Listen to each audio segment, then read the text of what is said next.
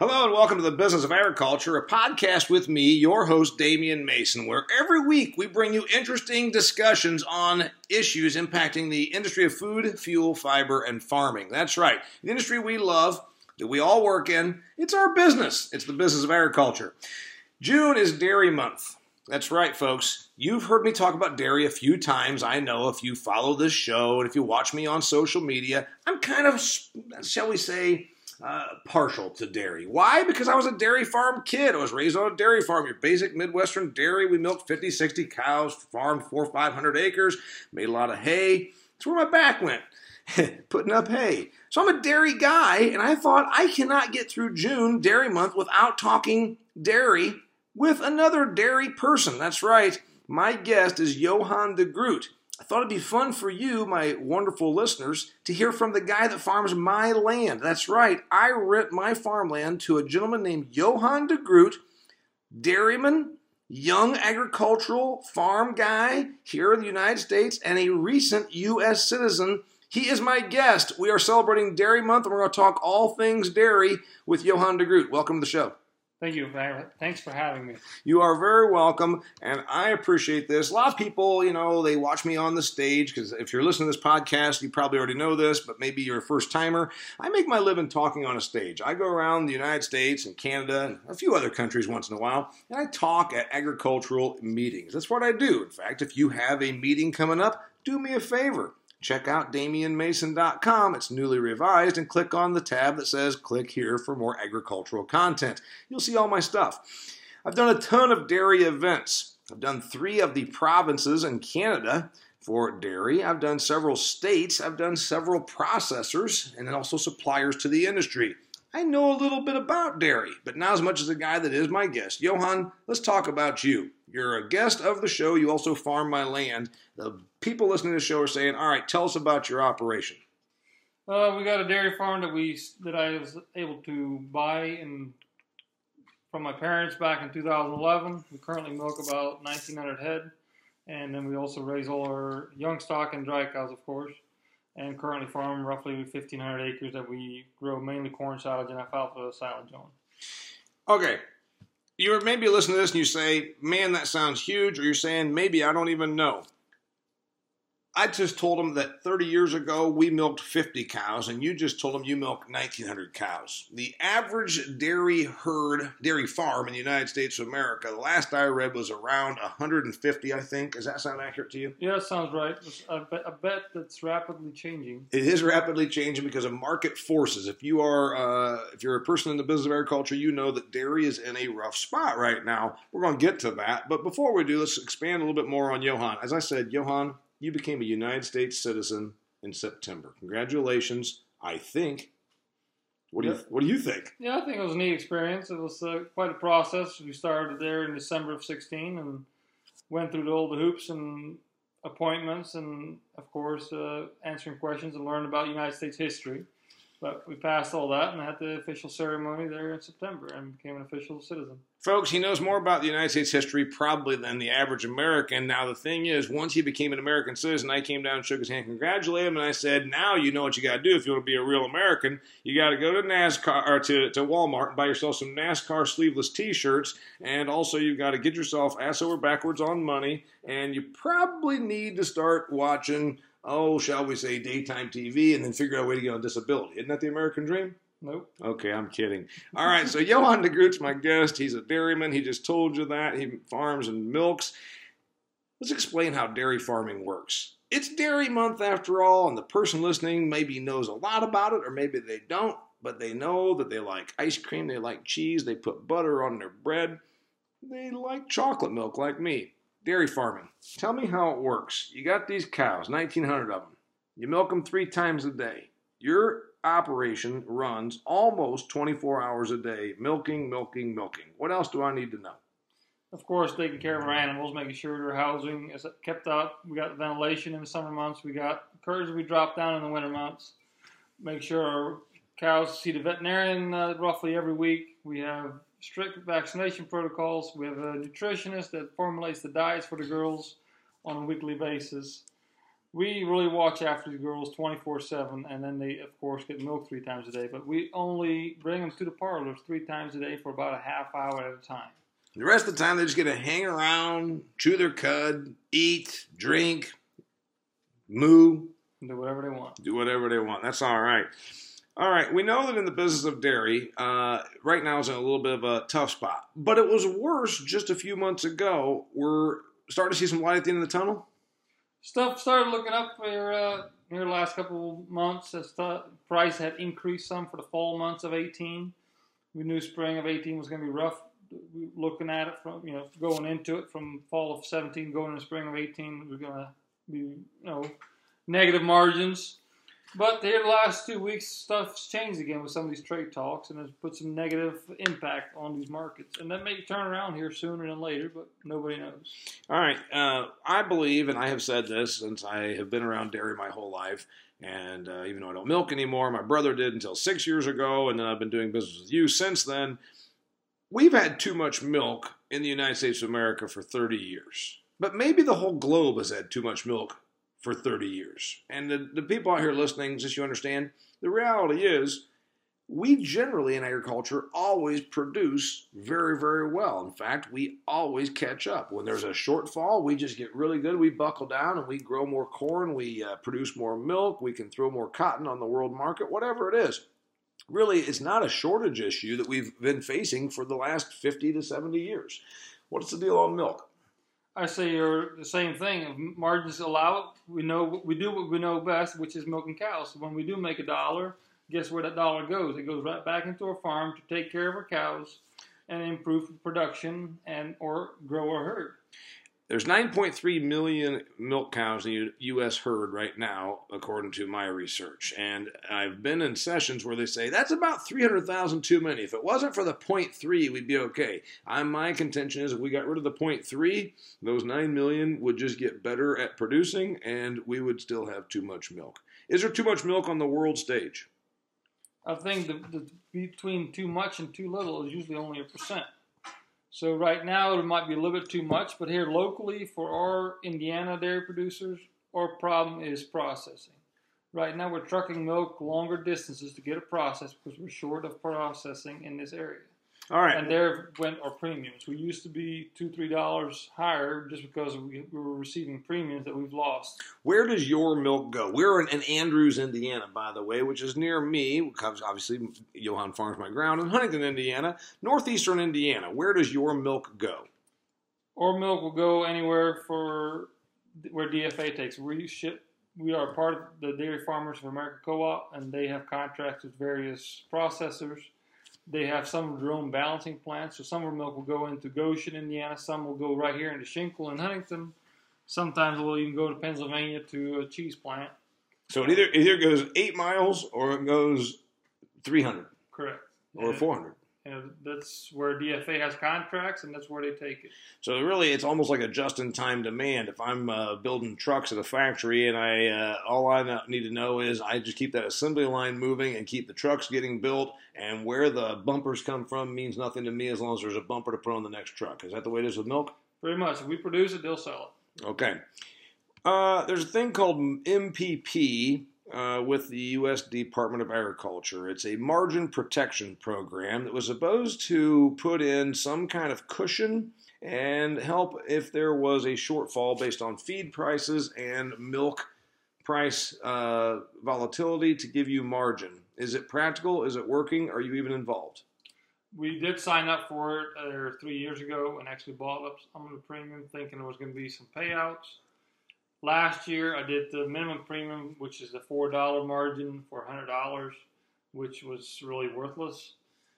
This year, if you were to produce less milk than I do, say half, if I was producing, right now we're shipping about 50 million pounds a year, 50 to 60 million pounds. And your dairy farm ships 50 million pounds per year of milk. Okay, and then remember, dear listener, that's about 8 pounds per gallon, so you can do the math on how many gallons that is. And then we know that your cows give about 85 pounds per day of about 10 to 10 and a half gallons of milk per day per cow. Is that right? Yep. Okay. You're shipping 50 million pounds per year. And right now the Milk Margin Protection Program has subsidies for the first 5 million pounds you produce. So really, the idea that the USDA is going to protect you in volatility like we faced 3 months ago, less so now, but maybe still right now, is only going to protect 10% of your production. Correct. But I can only sign up for a minimum of 25% of my annual production. Okay. So these government programs really are not for a larger dairy operation like you. They're for... Not for research, what I've found out. So it means that if you had 190 cows or 10% of what you have right now, you would be able to get everything covered. Correct. Okay. And get subsidies to help pay for it.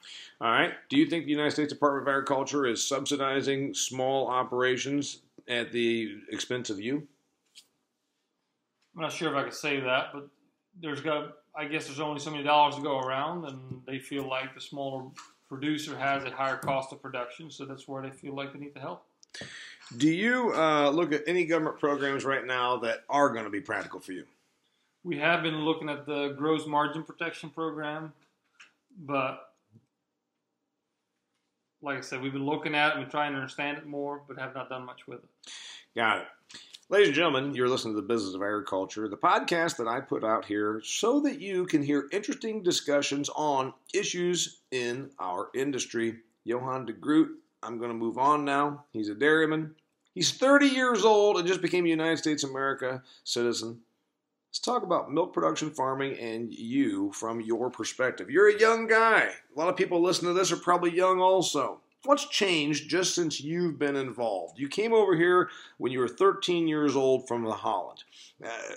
17 years you've been here. More time in the United States than the Netherlands.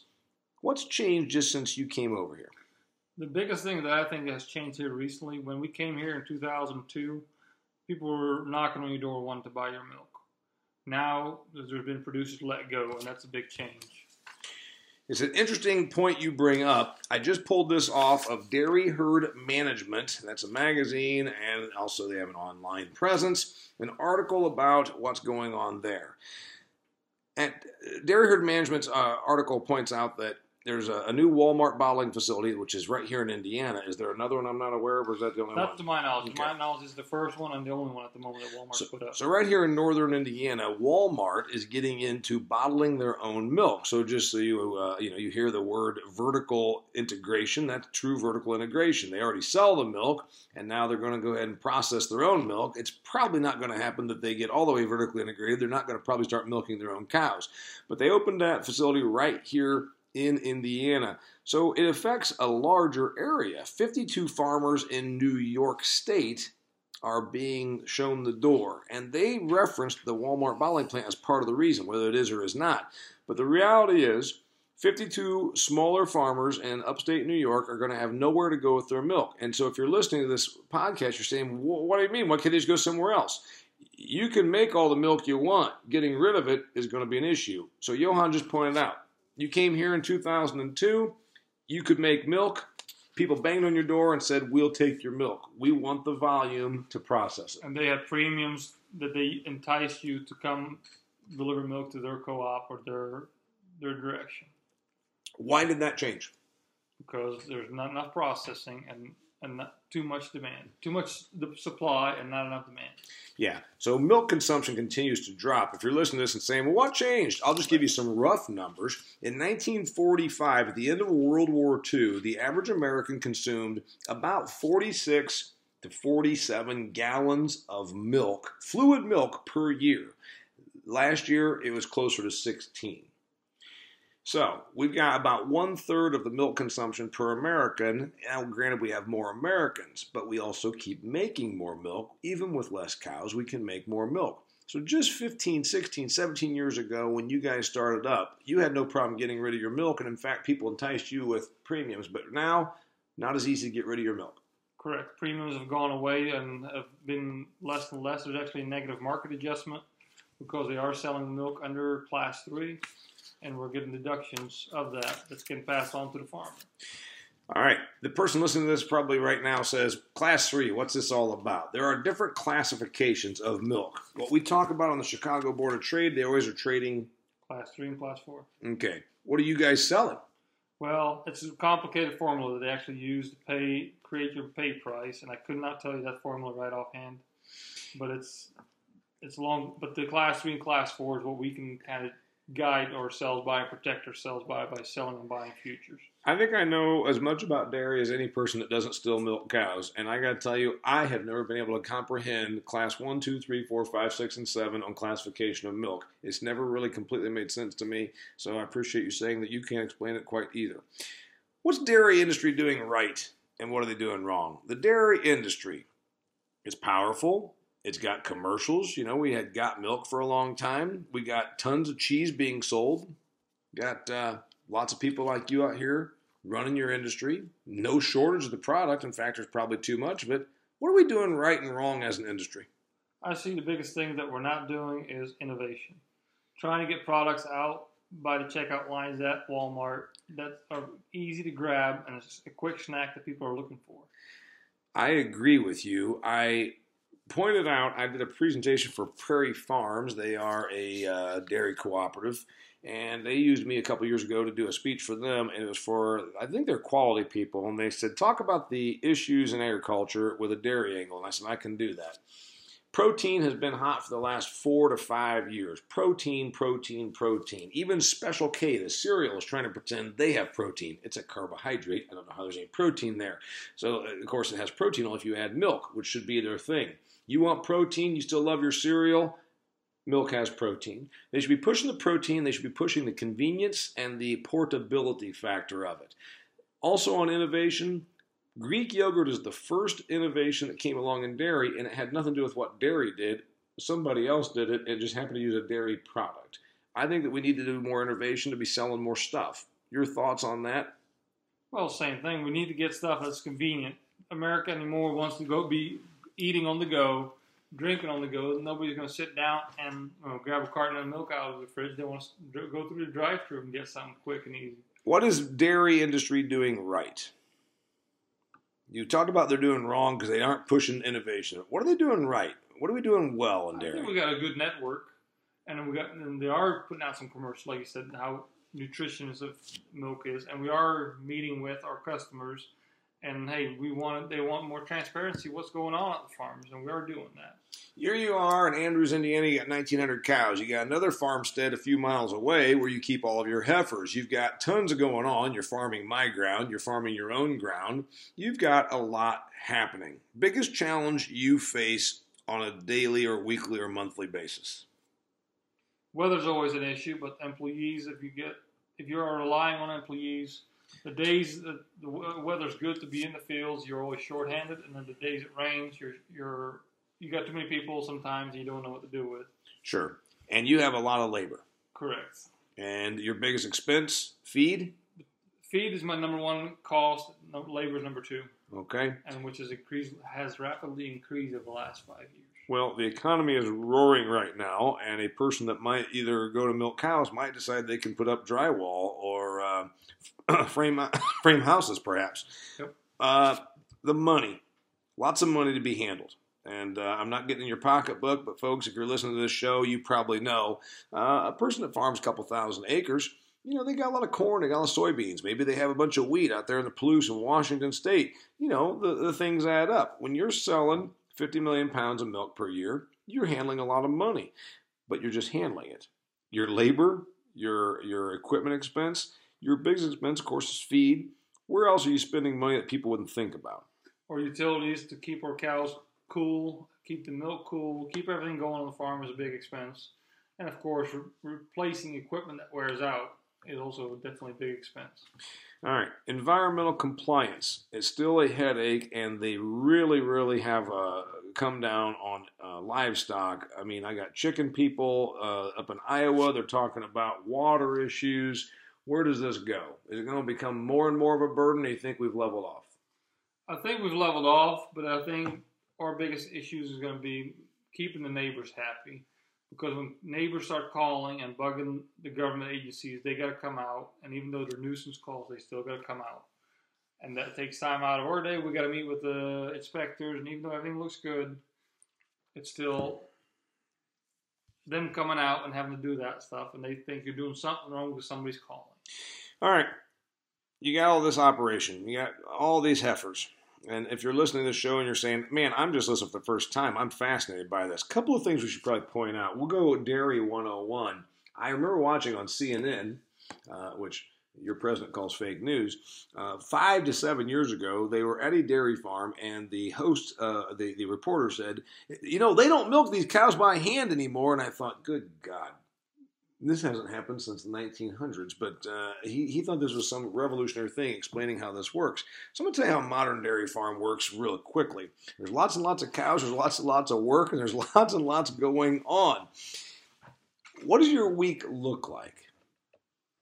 My week at the farm is always, of course, my cows number one. So in the mornings, I always make sure everything's going well, all the people showed up that are doing the work they're supposed to be doing. Mm-hmm. Make sure the feed's on the farm that needs to be there to feed the cows. And then that's my top priority. Then after that, you know, it comes your office work, you're paying bills, you're, you know, planning ahead. When there's time to make hay, you make sure that the hay's being made. When it's time to haul the manure, that needs to be done.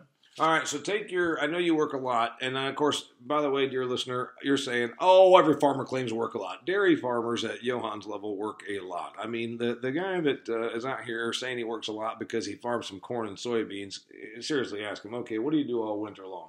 Well, that doesn't happen on a dairy. It is 24/7, it is 365.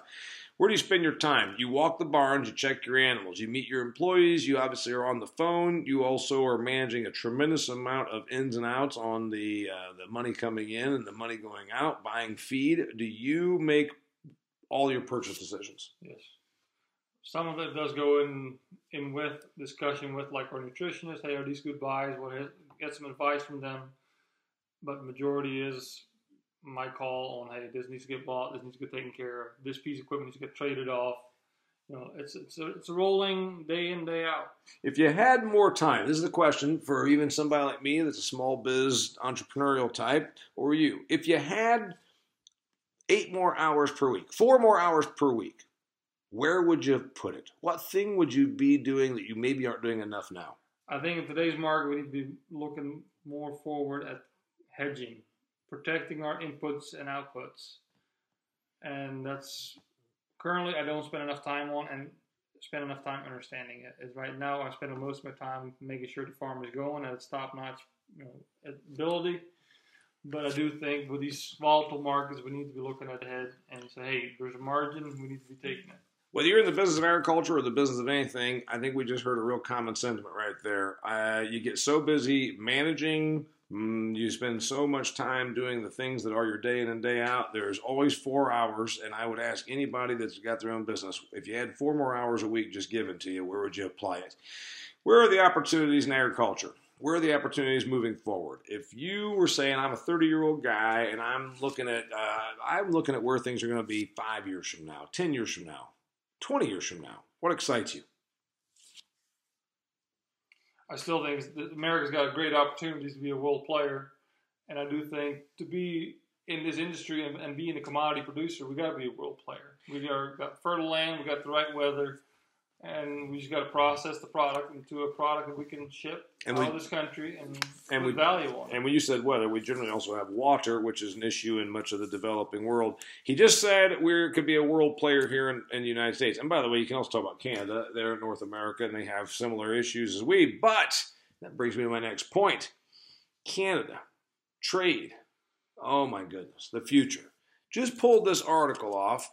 About on a Bloomberg, Trudeau, that's their prime minister up there, has billions of reasons to dig in against Trump on dairy. And when they say billions, they mean $35 billion Canadian, $26 billion U.S. That is what supply management is valued at right now in Canada. If you're listening to this show and you're saying, what is this guy talking about?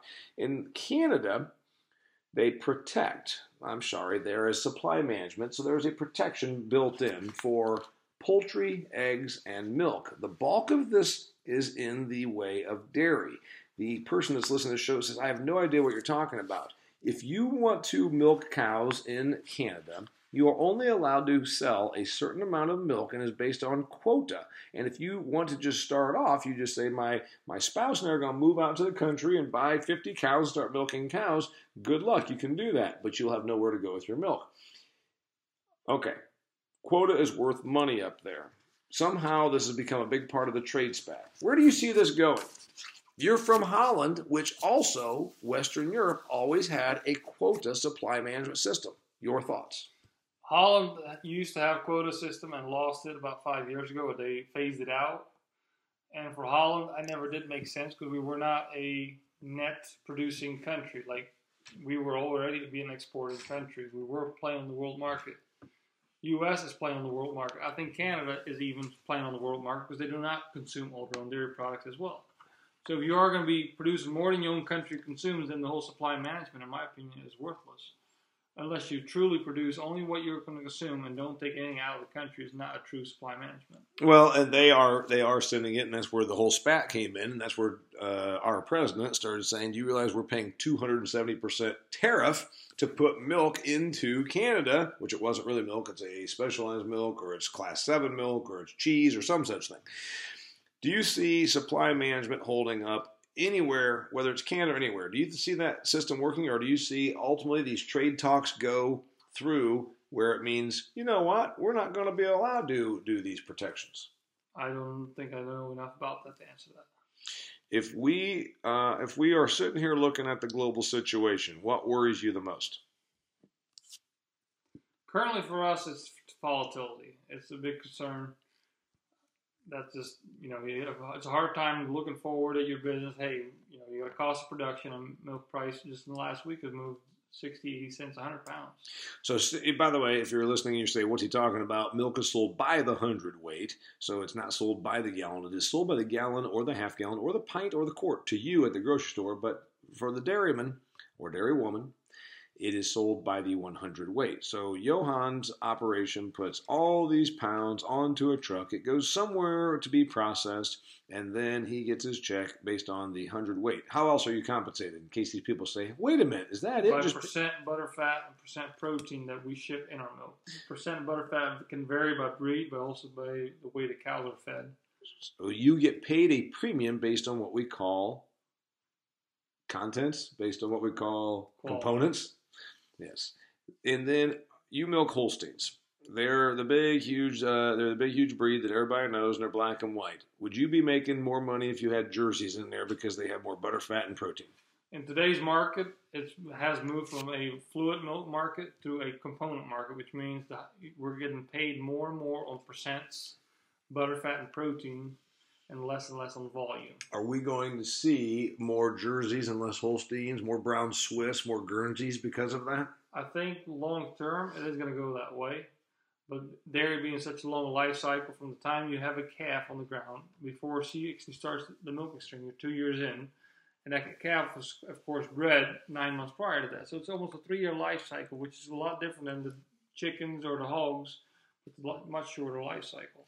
Volatility scares you. The trade spats and the global situation does not. Of course, both of those play into volatility. Anything else that you would say concerns you about your industry? Well, I think the consumer wants to know more and more about your operation. And sometimes I think they're getting a little too far about knowing your operation, which I feel like there's a trust gap there, I think. And then we need to figure out how we can fix that so they do trust us with our cattle and let us do our job the best that we know. And I thought you did an amazing job at that. It was last summer that I even assisted with you. We had local politicians and representatives from Farm Bureau come to your farm and take a tour and understand a little bit about the issues you face and what exactly you've got going on there. And that's the kind of thing we need to be doing more of. The future of dairy. All right. You're sitting here. You're saying, I want to do this for the long haul. What's it look like? I say we're going to get bigger. We're going to have to get bigger and be the lowest cost producer, be the player in this market. So do the people in countries right now that really want cheese, they really love the idea of having ice cream, maybe they won't drink fluid milk. Maybe they'll just go to where they get cheese. Are they going to have it from the United States? And then these people that are trying to make their operations work in their country with 10 cows or something, they're just never going to make it work? The consumer doesn't want to pay for expensive food yet. There's a small percentage of this country or anywhere in the world that people can pay the premium for grass-fed, organic-fed, those kind of things. But the majority of this world population still needs to be fed by a low-cost diet. Yeah, not the majority here in the United States or in Canada, where the bulk of our listeners are, because we are two of the most affluent countries on earth. The bulk of the population does not live in the United States, Canada, or Western Europe. The bulk of the population still lives in a place that is very much more poverty-stricken. So you think that if they're going to have a dairy product, it's going to come from a place that can produce it cheaply with a great quantity like here. Has to. Animal rights activism, does it bother you? Where's that go? Those people do scare me from time to time, especially with the lies they put out there. What about them trespassing on properties? Have you had any of that? Not to my knowledge. Vandalism? I've had vandalism. We had a piece of equipment left out in the field, and it got burned to the ground. That's too bad. Declining fluid milk sales. Does that worry you? Like I said, we're down about 1/3 of what we once were, but we're selling a ton more cheese. We're selling a bunch more yogurt. Ice cream, my reading tells me, took an uptick. So you still feel good about the dairy product? Yes, and we just need to make sure we have it processed into a commodity that the consumer wants. If it's cheese, if it's ice cream, whatever the consumer wants, we need to make sure it gets in that form. I will correct you because my listeners are saying, wait a minute, he said the word commodity too many times. We need it processed into a value-added product that is not viewed as a commodity so we can charge even more for it. If it's processed into a commodity, then it's going to still have the fate as fluid milk. We want them to process it into Chobani Greek yogurt, or into Little Sally's ice cream, where they're using high butterfat components to make it the richest ice cream possible. You want value added. You're a smart guy. By the way, I'm talking to Johan de Groot, new American citizen, been here for 17 years. He finally became an American. He's my tenant. He rents my farm ground from me. 3 farms now. I just picked up another farm, I'm glad to say. And also, he's a guy that milks 1,900 cows. He's talking about dairy, but he's also a sharp guy. Went to Michigan State University. One thing, one lesson, one idea, one concept. Share with the listeners anything they can benefit from. If they are in the business of agriculture, what do you got? One thought, one idea about the future or about the current of agriculture. Keep track of your cost. It's easy to make money, but it's harder to hold on to it. All right. That's probably true. Do you think it's the business side of it that struggles, that is a struggle for most people, and why they end up really, really sideways? Yes. It's never about the production, is it? I've seen a lot of people make a lot of milk, but yet could not keep their head above water. It's always about actually managing the ins and the outs, the dollars and the ins and outs. The whole thing. Any other thoughts? Not that I can think of.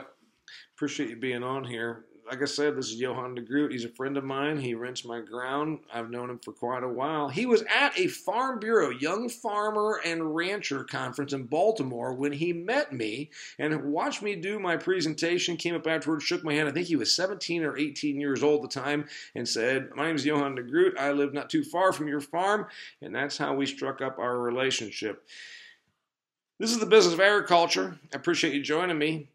Do it again next week. We'll talk about issues in the business of agriculture that affect you and also you find interesting. Thanks so much. Till next time.